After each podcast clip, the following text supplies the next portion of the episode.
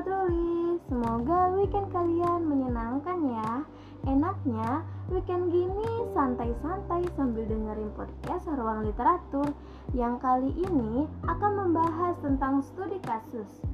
Eh, jangan risau, kita nggak akan bahas kasus-kasus kriminal gitu kok. Tapi kita masih membahas seputar modal penelitian kualitatif. Penasaran kan pastinya? Yuk langsung aja kita ulas bersama-sama.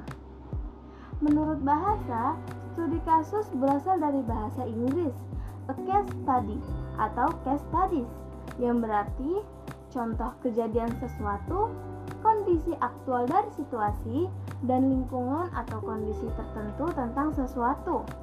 Sedangkan menurut istilah, studi kasus ialah suatu serangkaian kegiatan ilmiah yang dilakukan secara intensif, terinci, dan mendalam tentang suatu peristiwa atau aktivitas, baik pada tingkat individu, kelompok, lembaga, atau organisasi untuk memperoleh pengetahuan mendalam tentang peristiwa tersebut. Tujuan dari studi kasus sendiri adalah purpose of the case study, yang meliputi catatan rentetan-rentetan kejadian atau chronicle, membuat atau render, mengajarkan atau teach, dan menguji atau tes. Sedangkan berdasarkan tingkatan, studi kasus atau levels of case study meliputi dasar fakta atau faktual, penafsiran atau interpretatif, dan evaluasi atau evaluatif. Bisa jadi ketika Sobat Ruli melihat sebuah peristiwa, itu termasuk studi kasus loh. Namun untuk mengetahui benar tidaknya peristiwa itu termasuk studi kasus, berikut ciri-ciri yang bisa Sobat Ruli kaji. Yang pertama, studi kasus menggambarkan subjek penelitian dalam tingkah lakunya secara holistik dan mendalam. Yang kedua, dilakukan dengan mencermati kasus secara mendalam dan berhati-hati. Yang ketiga, dilakukan untuk menemukan pemecahan masalah yang terjadi. Dan yang terakhir, menekankan pendekatan longitudinal atau pendekatan genetika yang menunjukkan perkembangan selama kurun waktu tertentu. Para ahli berpendapat bahwa batasan dalam studi kasus ini terdapat dua poin penting, yaitu yang pertama, sasaran penelitiannya dapat berupa manusia, peristiwa, latar, dan dokumen. Yang kedua, sasaran-sasaran tersebut ditelaah secara mendalam sebagai suatu totalitas yang relevan dengan latar atau konteksnya masing-masing.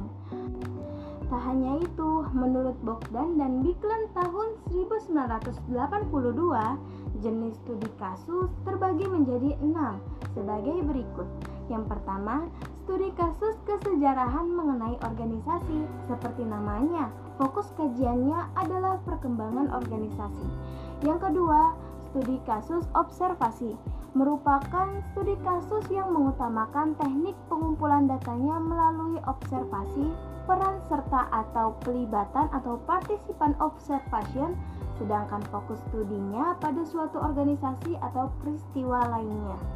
Yang ketiga, studi kasus sejarah hidup adalah studi kasus yang mencoba mewawancarai satu orang dengan maksud mengumpulkan narasi cerita pengalaman hidupnya, baik berupa konsep karir, pengabdian hidup seseorang dari lahir hingga sekarang, masa remaja, sekolah, topik persahabatan, dan topik tertentu lainnya.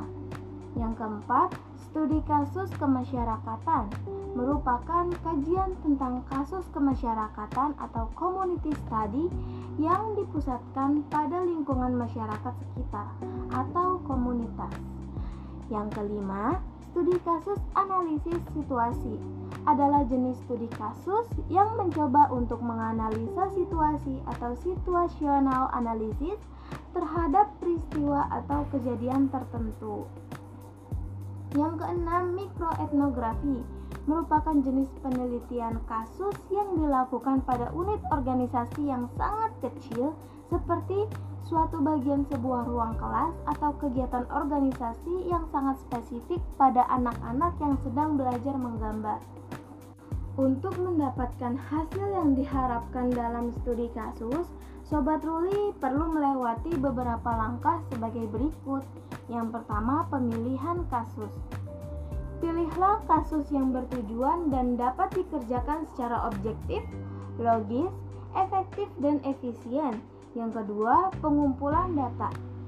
Usahakan dalam pemilihan pengumpulan data relevan dengan masalah dan lingkungan penelitian, serta dapat mengumpulkan data yang berbeda secara serentak, bisa dengan observasi, wawancara, ataupun analisis dokumentasi. Yang ketiga, analisis data. Setelah data terkumpul, peneliti dapat mulai mengagregasi, mengorganisasi, dan mengklasifikasi data menjadi unit-unit yang dapat dikelola.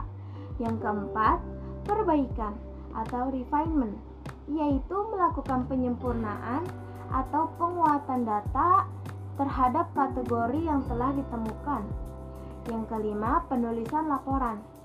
Laporan yang baik ditulis secara komunikatif, mudah dibaca, dan mendeskripsikan suatu gejala atau kesatuan sosial secara jelas, sehingga memudahkan pembaca untuk memahami seluruh informasi yang penting.